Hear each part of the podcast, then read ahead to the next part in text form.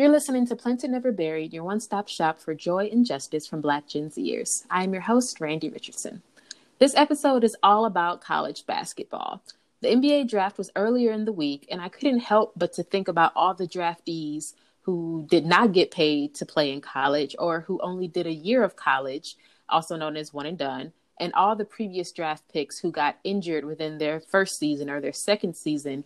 And of course, how a lot of Black boys see the NBA and athletics at large as their ticket out the hood or their ticket to economic security. And being a former college athlete, and my guest for today is as well, I want to talk through all these points after the break and after giving you some headlines. And as always, you're listening to Planted Never Buried.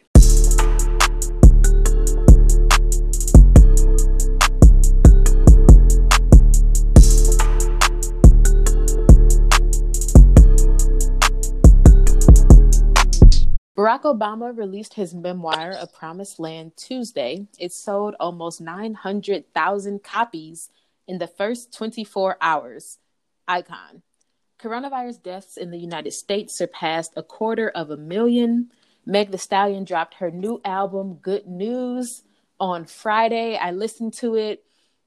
I think it's worth a listen, but it low-key was underwhelming. So after y'all listen to it, let me know what you think, because I think I'm also of the minority opinion in that.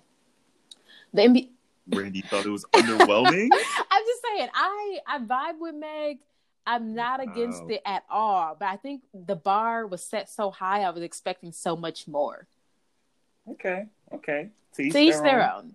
And lastly, for headlines, the NBA draft was on Wednesday, and it resulted in the Minnesota Timberwolves taking Georgia's shooting guard, Anthony Edwards, which is a great segue into today's episode. I'm joined by Ike Marchie, who you've already heard from literally a few seconds ago.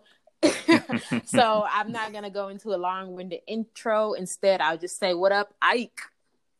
What's going on, Miss Richardson? It's a pleasure to be here. Thank you for having me on again. I'm excited to get into these topics for today. You are always welcomed. I feel like we need to talk through more of Good News, because I wasn't expecting you to object as loudly as you did. Did you listen to it? I will be honest, and I didn't listen to it in its entirety, but I did listen to a few tracks, and the tracks that I listened to, I rocked with it. I rocked with it. I'm of the mindset that with Meg specifically, like, if you don't believe that she's a good rapper, you're just hating. I agree. Like, that's what I personally believe. And then from a production standpoint, I was really rocking with the samples. The samples was fire. Like, the beats was cool. And then my favorite as of right now is the joint with the Pop Can feature, because Pop Can came on the track, and I was like, "Whoa, this is going crazy right now." But I guess I can't give a true formulated opinion without listening to the entire project. Got you. So I'll leave it at that. I agree that Meg's flow and her lyrics are crazy. And one thing I appreciate about the album is that there's continuity between each song, because sometimes it's just a collection of tracks, but this has really good flow. My only thing is her style and her brand is so unique that low-key, each song sounds the same. Like, the flow, the rap, the beat. And maybe I just was listening too closely, but one song from another, I literally had to check my Spotify sometimes. Yo, is this the next song? Or what's going on here? But I definitely think, like, the trash she talked and the shot she shot was overdue and warranted. And I'm glad that she did that. Yeah. She came in hot on the first track. I'm not even She came lie. In hot. Those opening 8-9 bars. I said, I turned it up. You better talk your talk. Talk your talk. Miss Thee Stallion.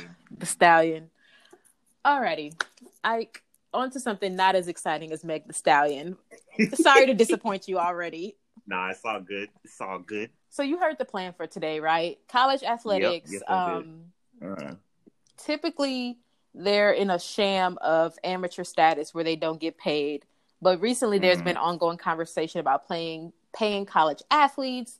The state of California recently ruled that all the schools in their state can pay college athletes. Now, with the NCAA does as far as eligibility if those players do get paid, because it's technically against their organization's rules. It's just a whole nother cat and mouse game. But the other focus points for today is also sort of the one and done mentality and how rookies typically get injured, because I argue their bodies are underdeveloped because they left college too early and now they're in the NBA grown man's game and just can't physically keep up.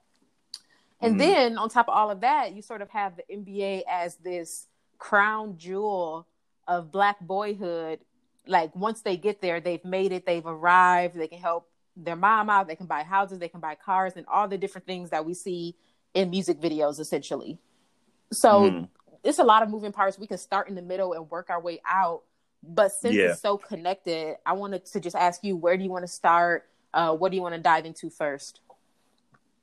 I think, so the first thing I'm going to point out is, the exposure that the NCAA grants college athletes and how the NCAA sort of presents it as a farce. It's like, oh, like, you'll be on TV and you've got all these things and it helps you out in A, B, and C, and you're going to school for free. But if you're going to school and, like you said, you're only going one and done, like, what is truly the give and take there? Right. And I think a big example of that, as of recent, was obviously Zion Williamson. Yeah. And I remember that last year's college basketball season, he was everywhere. He was on every post. He made the NCAA, ESPN, and Sports Center millions. Like, he single-handedly made them so much bread just by existing and doing what he does.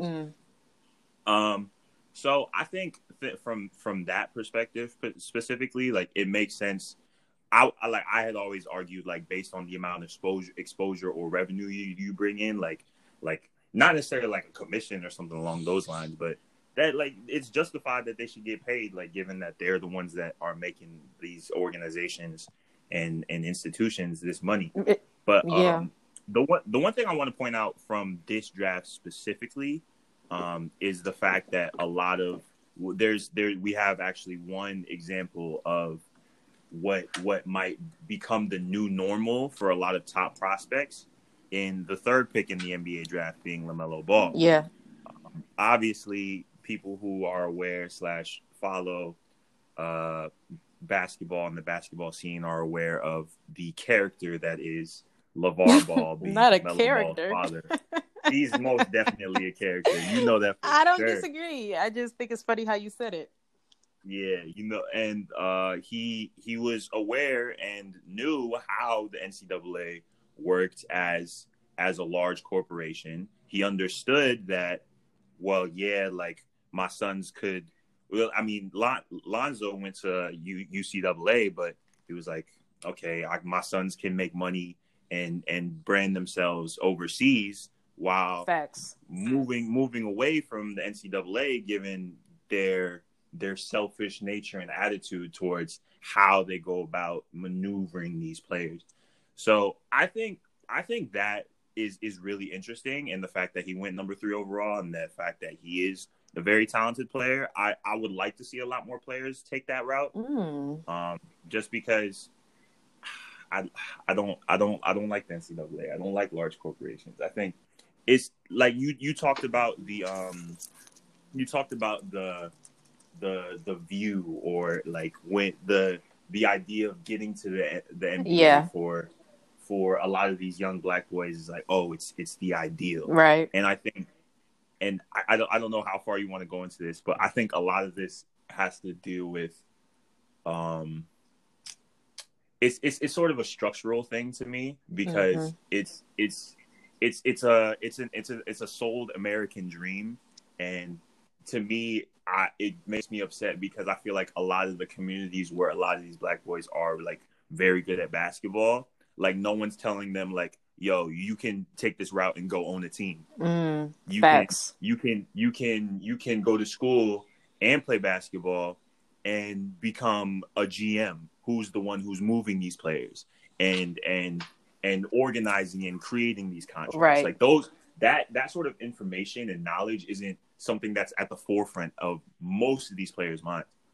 So you better preach. I definitely think it's a specific path to the NBA that all these young kids are looking up to. And it just reminds me so much of like the structural, historical barriers that Black people are always up against when it comes to labor productivity, sort of predetermining your aptitude in life. So for example, like just consuming Black athletes as a country has a huge dark history behind it dating back to slavery, like watching people work, watching them do this labor, not paying them then, but paying them now because their labor is valuable and makes you more money. So like breaking them off a few million doesn't really hurt your bottom line.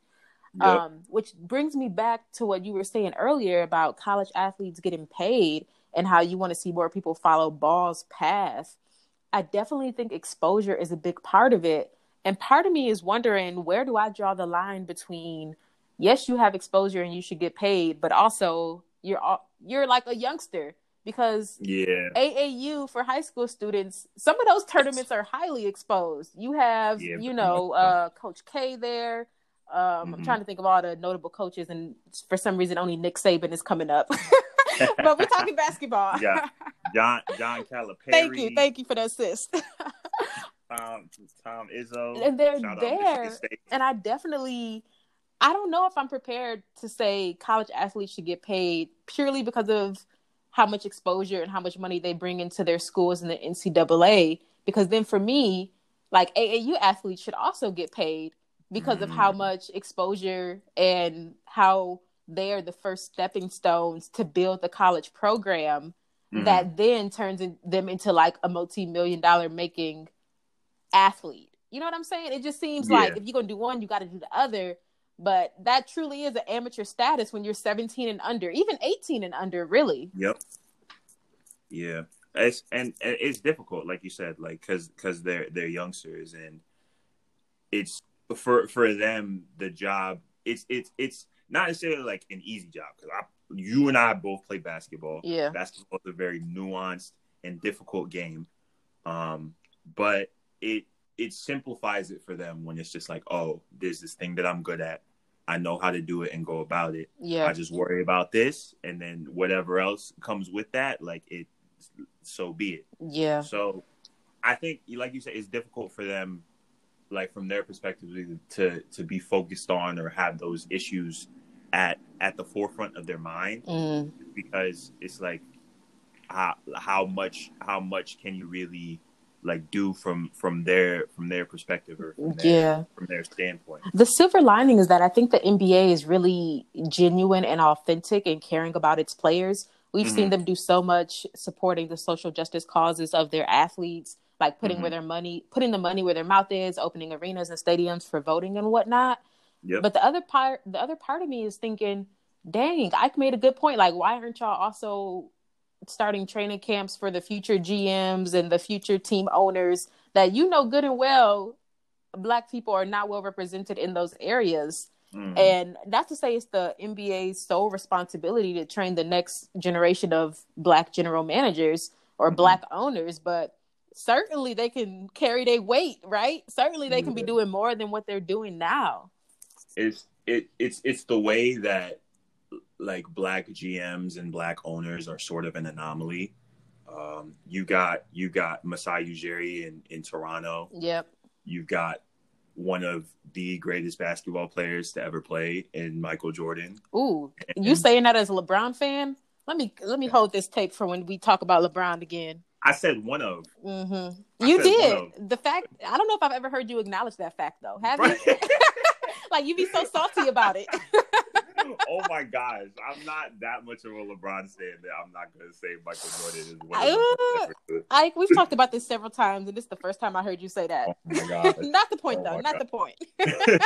But yeah, like to my point, like the next prominent like GM or owner is most likely going to be LeBron after he retires. So it's one of those things where, like you said, like access to understanding how the league works or how to go about like a new route that's not just using and deteriorating your own body, rather using like the like your mind and the assets of how you know, like the league may or may not work. Like that's not something that they're offering. That's not something that is like, oh, like we want these kids to run this league. Right. No, they don't. Like they want to maintain control, like status quo. Like we're in the United States. Everything is connected. Facts. And before we get too far removed from the paying college athletes conversation, mm-hmm. you know, I played collegiate basketball, D1. You played collegiate football, D1. Yep. And I remember so many times where I was walking around hungry, like you always hear on TV. They're walking around hungry. They don't have enough money to get food, yet their jerseys are selling for $200 in the school store. Which, nope. Granted, at Brown, we don't even have our jerseys up in the school bookstore. That's not us. That's not our lane at all. Mm-hmm. But I do think there's something to say for providing some sort of stipend, even if it just works on food, so that college athletes get what they need, whether maybe that can include clothes as well, just the bare essentials, because it's so exploitative to have them day in and day out giving their life to this, sweating, literally sometimes bleeding for 2 points, right?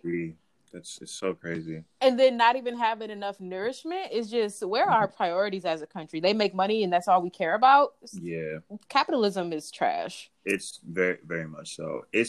I think it's the way for me that I remember I would have certain conversations with other Brown student athletes and they tell me about their schedule. Yeah. And the comparison that I always make is that being a Division I college athlete is literally working a full-time job while also going to school.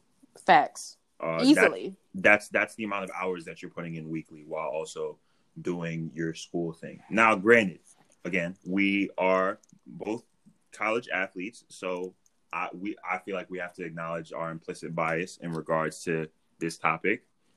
And then also, since we like went to Brown, it's not a place like Duke or Clemson or like another big school where, like you talked about, bringing you back to the one and done thing, like they're not necessarily like, they don't have to focus on school per se.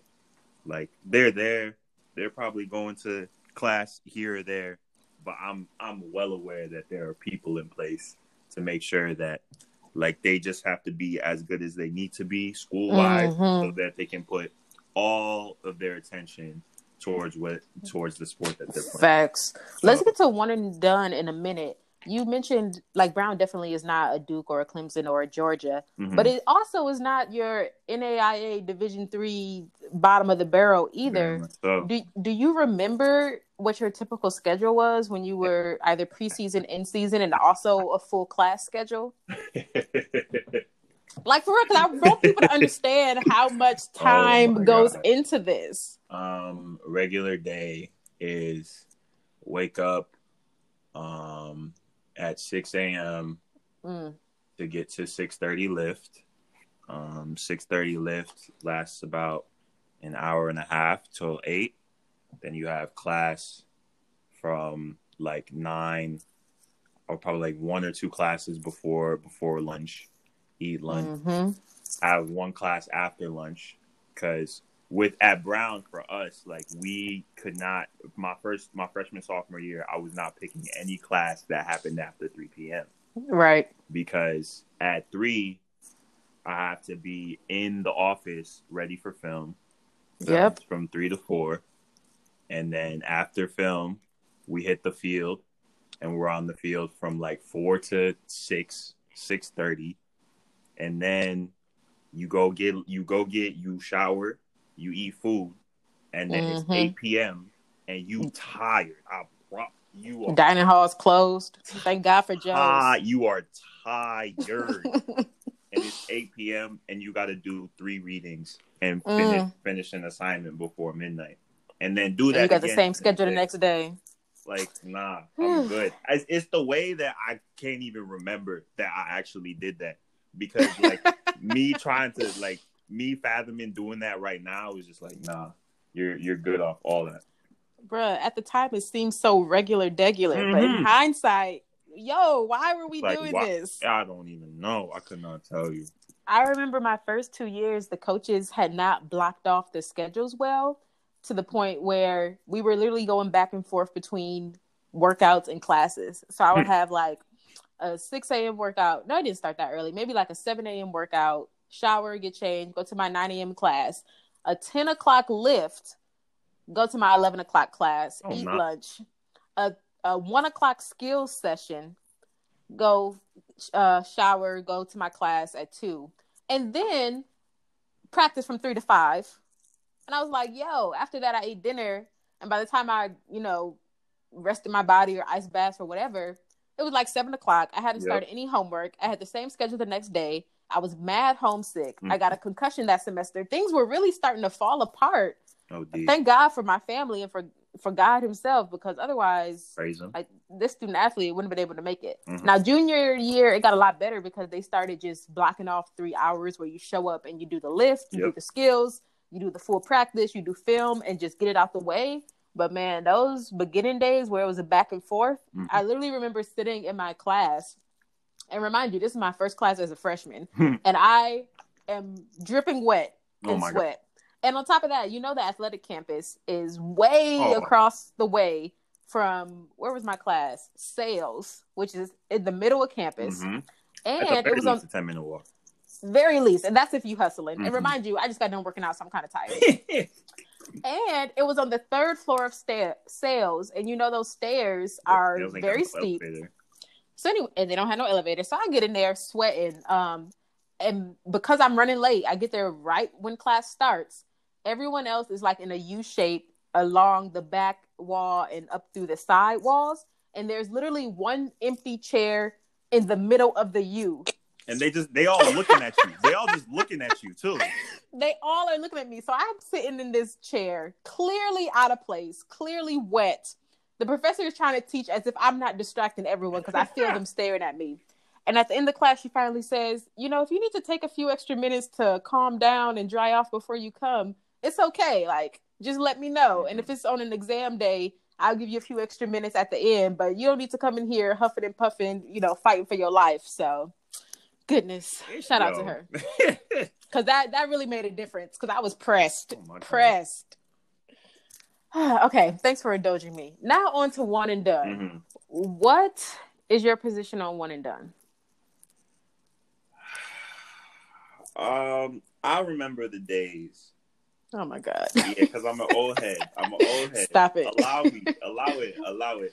Hey, whatever you need. I remember the days where one and done didn't exist and where primetime talents came straight out of high school into the NBA. And granted, these are very gifted and unique talents. For example, the late, great Kobe Bryant, Kevin Garnett. Classic. The one and only, the King, LeBron James. I was waiting on it. So I think if you're forcing students to go to college, they should at the very least have to stay for 2 years. Or there should just not be a requirement at all in the first place. I remember, you know, you brought up a point at the beginning of the podcast where you said that you don't think that these young bulls' bodies are as developed as they need to be, and that's why some of them run into more injuries. And granted, I might have blinders on because I don't know all of the players or situations where they fall out or a young bull got drafted and then he didn't play in the NBA and then he went to the G League and then he fell out or something like that. But in terms of the success stories of the young bulls, there are a lot of really young players right now that are doing just fine. Off the top of my head, I'll name Jason Tatum, Luka Doncic, Trey Young. So, and these guys are no older than 22, 23 years old. So, I think it's a way to get more exposure for the NCAA, and you might as well preach like the actual school thing. Like I don't know if these 4-year universities offer associate's degrees like that, but I just think like if you're gonna make them go to school, like at least make them stay for 2 years, or just don't make them go to school at all. If they're that talented and want to go straight. So. The young players you named are definitely crushing it, right? Mm-hmm. At the same time, there's so many other players who got injured during their rookie season, mm-hmm. either indefinitely and they were out for the rest of the season, or they missed 60 of the 82 games. Mm-hmm. I'm thinking of like Zion Williamson, yep. Jabari Parker, Joel Embiid, Markelle Fultz, right? Oh. And of those people, like Jabari, he originally was nice. You're gonna make me cry. He was nice. He was supposed to be like Rookie of the Year and all these high expectations. Come in at the beginning of the rookie season. It might even have been during preseason injured, and he hasn't been the same since. He's like the new version of Derrick Rose, always injured, always switching teams. You never know what's going on, but people still believe in his potential, so somehow he stays on a roster. And after seeing that time and time again, all that talent, all that opportunity mm-hmm. just go with like a snapped ACL mm-hmm. or a torn Achilles heel, I can't help but wonder, like, dang, mm-hmm. were they ready for this? Like, what is the strength and conditioning that Trey Young and Jason Tatum are doing mm-hmm. that these other young cats aren't doing and are therefore sacrificing their careers? Mm-hmm. And even thinking about one and done, usually the argument is, well, why should they stay for an education when they can go play basketball at the highest level and make more money? Mm-hmm. And if basketball is the reason, and then you then go to the NBA and get injured and cannot play, then what? Yeah. What's the response then? It's crazy. Yeah. Oh my God. It's the way that you just actually unlocked the memory for me, because I had forgotten about Jabari Parker. He was my guy too. It was a big hurt. I think that makes a lot of sense. And I'm trying to find this page that does a really good correlation between sports and medicine.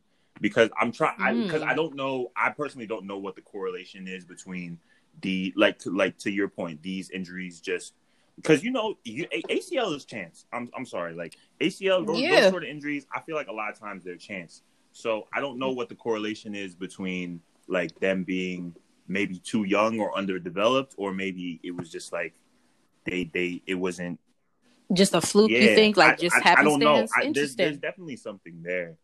For me, I would say it's happenstance if it wasn't already in a pattern, right? Mm-hmm. Like there's very specific, maybe first year, second year of the league people or players, mm-hmm. and they all are getting injured. Yeah. Like, okay, one player, sure. Two, okay. But there's like 5, 6 a year sometimes. Mm-hmm. And not to fault the strength and conditioning team, but I remember when they were talking about Zion Williamson, they were saying that they had to reteach him how to walk so that it was lighter on his hips, or they had to reteach him a lot of basic things so that in 10 years he could still play, increase the career longevity. And I'm like, well, can't you do that before he gets injured? Honestly. Like preventative care? Because just seeing him go out like that, I can't take it. I think Zion is a unique case personally, because like, and I've had a lot of conversations with my boys about this. It's like being that large, or as some would say, thick with two C's. Like that's not, y'all. Ike is 6'4", by the way. Huh? Go ahead. That's not, and having that much weight on your knees, and the way that Zion specifically is jumping and his ability, that is not good for you from a longevity standpoint. And that's like to the whole Derrick Rose point.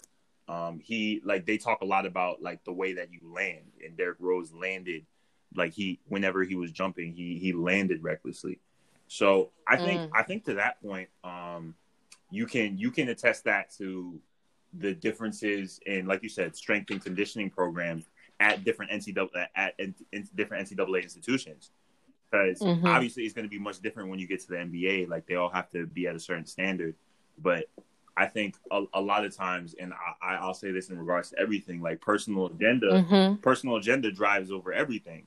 So facts. If I have, say for example, I'm a college coach at a prominent like Big 12 school, or something. And I just got a recruit that I know is going to be a one and done. And maybe he has some slight issues with how he cuts or how he does his crossover. And it like, if you really work on tweaking it, then he's less likely to get injured.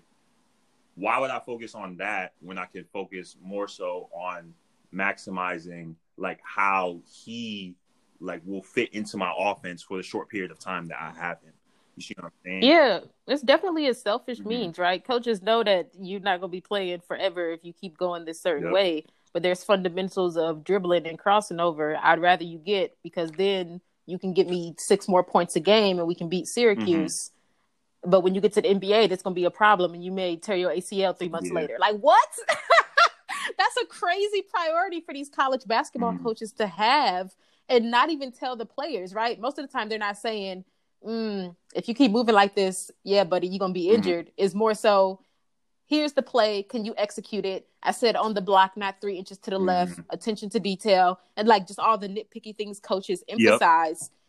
Of all the things they emphasize, like this should definitely be one of them. I don't see why it's not. And maybe it is behind the scenes, but again, at the rate of the injuries, it's just hard to believe they're doing something.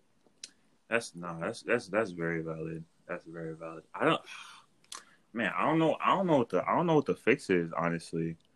This is random, but shout out to my boy Cassius Winston. Facts. MSU, right? Yeah, and Michigan State University of Detroit Jesuit. I played against him in high school. Shut up, really? Yeah, I didn't know that. You went to Canton High, right? No, I went to Catholic Central. What? Yeah, I went to Detroit Catholic Central in Michigan. We were in the same league in high school. He started. Why did I think Canton? That's crazy. Yeah, okay. He started all 4 years since his freshman year, and he was nice. Dope. He's so nice. I wish the best for him. I hope he does well with the Washington Wizards. He's one of those like IQ guys. He went 53rd. He went late because he didn't. That was a steal, though. He didn't these draft heads. And don't let me get into this because I get mad because I didn't even watch the draft. Like I didn't watch it this year, but I was seeing what was going on. But most of the time, like they preach size, strength, athleticism, defensive capability, and Cassius he's a little shorter. He's not a jumper. And by shorter, I mean he's 6'3". Yeah, for the NBA, that's short though. It is short, and it's just like, oh my gosh! I saw memes on Twitter, and they're talking about during days like these, whether it's the NFL or the NBA, they like to glorify come up stories. So they they use the trauma of these players and families as talking points. And yes, I saw it all over Twitter. Why do we have to bring up their lowest, darkest moment in order to try to share that they deserve this moment or they work so hard for this moment? It's not so well with me. It doesn't, and it never happens to the white draftees, right? It's only the black ones. So twisted. I'm so glad you brought up MSU because it's those boys don't go early, right? Draymond did a full 4 years. Cassius did a full 4 years. Denzel, even though he's not really playing like that, he stayed there all 4 years. Valentine, yeah, Denzel Valentine, full 4 years. I think Tobias Harris, if not 4, definitely 3 years. And, of course, that means that it's about team culture, right? Oh, my God. If you ask anybody who knows about Michigan State basketball, they know, it's culture and family over there. I grew up a Michigan State fan. Both my sisters are Michigan State alumni, so they it's all about family and honesty over there. So he actually has had one or two one and dones recently. Miles Bridges is an example, actually.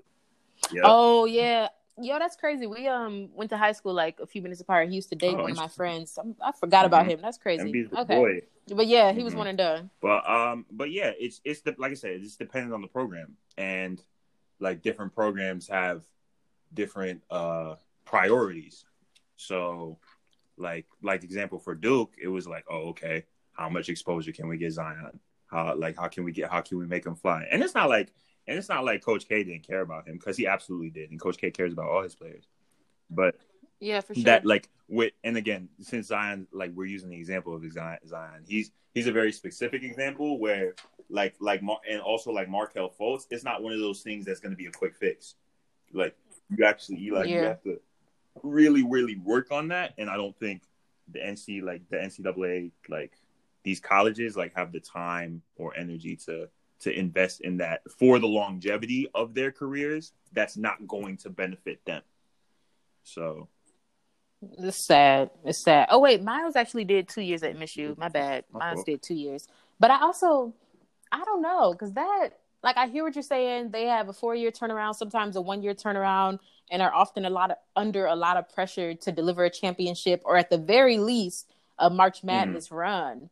And clearly their playbook and whatever they're trying to accomplish takes precedent. But with as many additional workouts and optional, but it's high-key mandatory workouts that college athletes usually have to do, like there's no reason why this can't take like 20 minutes a day or 30 minutes a day, just so that foundation is there. And I've been thinking about how I feel about one and done, and my thing has always been, yeah, you'll need your education to fall back on, 20 years after you get done playing, or even if it's just 5 years or 1 year and you end up being a bust in the NBA. Who knows? It's just such an unpredictable situation. And I was watching an interview with Jaylen Brown, with Jaylen Brown of the Boston Celtics. And he was basically saying, yeah, I definitely hear the opposition to one and done. But for me, it's no different than someone dropping out of school to start up Facebook or to start up a tech company. It's just as risky. It's just as unsure, uncertainty all over the place, yet no one faults Zuckerberg and whoever else for doing what they did. So I'm like, that's true. I don't know if people are dropping out of school to start up companies at the rate that college athletes are to join the NBA, but that point definitely changed how I look at one and done. And I think, and this is just another point to the whole personal agenda piece in regard to the safety of these players. A lot of the medical staffs of certain colleges and organizations, they're not necessarily going to act in the best interest of the player, rather the best interest of the team.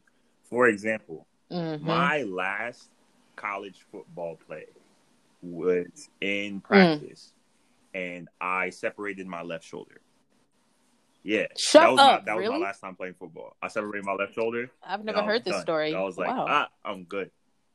So it happened about 2.5 weeks before our spring game, and like our training staff at the time was trying to get me on a fast track rehab program so that I could play in the spring game in 2 weeks off a freshly separated shoulder. That just sounds bad. So it's like a lot of, and I feel like that's more prevalent with football specifically because I feel like there's more injuries that you can quote unquote play through with football as opposed to basketball. But I know that I promise you that there's a lot of cases out there where like some player like sustains like some sort of minor injury or maybe even like more so, and like a lot of these players will like attest and associate like a Mamba mentality or being hardcore and tough with like playing through an injury that could hurt them in the long term, as opposed to like genuinely truly like nursing it back to full health. So they'll like those staffs will be like, he's fine, when in reality, like he probably needs like maybe 2 or 3, 4 more days. You know what I'm saying? Mm-hmm. No, the staff, the medical team, the coaching staff, they definitely expedite returning players back to the field way before they're supposed to, all in the name of, oh, you can tough it out. You're stronger than this. We need you. And they'll gaslight players as if it's in their best interest to play. Like, a lot of recruiters are going to be there tonight. A lot of cameras are going to be on you. This could be your ticket to the draft if you play well. And meanwhile, they're like, high key foreshadowing a stress fracture that's going to turn into something more, or a rolled ankle that's going to turn into God knows an Achilles tear in how many years. it just, for it to be so compounding and for coaches to be at the center of it when they could stop it, yet decide to do nothing, is disgusting. Like, it's just despicable to me. And it makes it seem so disingenuous and as though they only care for the players who can give them something, which I get it. Like, they have a job, they need to win. They do need players who perform, but gee, where do you draw the line? These are their lives. It's really crazy out here. It's crazy. I don't even know where to go from here. Maybe this is a good point to end on, but I want to emphasize that the NCAA is a non-profit organization. Oh my gosh. Which is crazy. Non-profit organization making close to billions per year. And the fact, did you see that they're still going to do the March Madness tournament just all in one location? Because they're not trying to give up that coin again. They lost that bag. They lost that bag last year. And the fact that they're still doing March Madness tells me that they're just as important, if not more important, than the NBA when it comes to the sports scene. Like, people want to see them play. They were tight about missing out on that. And so, again, when will lives and humanity be more important than dollars and cents? Even to a point that you made earlier in regards to the NBA. Because, like, the NBA is very progressive, especially if you try to compare it to like the NFL or something along those lines. I really rock with Adam Silver. I think he's a great comedian. Me too. He's doing a great job. And they're progressive to an extent. You saw the whole dispute that they had with the Players Association about when to start this season, and the NBA was like, "Nah, we need to make this money. This is a capitalistic society. Y'all are gonna play at this date." Like, that's what they said. Yep. So there's like, even in the situation that they're offering like a little bit of leniency, like, it's always gonna be within what they feel is like quote unquote okay. And like you said, right, it's not okay. So yeah, It's crazy. It's definitely an ongoing conversation. And, you know, we're sports heads, so we could talk about this for God knows how long. But if you had any closing thoughts, love to hear them now. I would say that I think in terms of individual autonomy for players, it's actually moving in the right direction.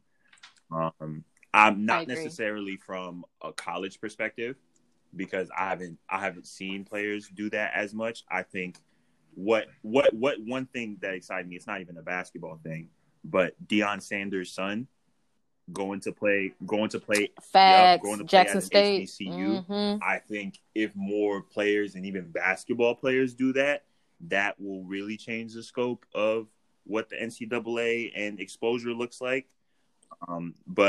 I think players are starting to, and specifically and especially in the NBA, starting to like take more of a hold of their careers, whether like from a business perspective as well, like specifically from a business perspective.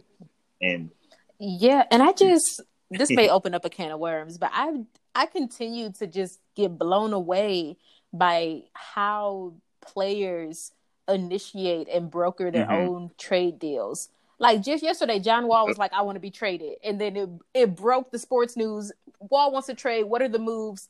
And even when Paul George was at OKC for a year, and then says, "I want to be traded."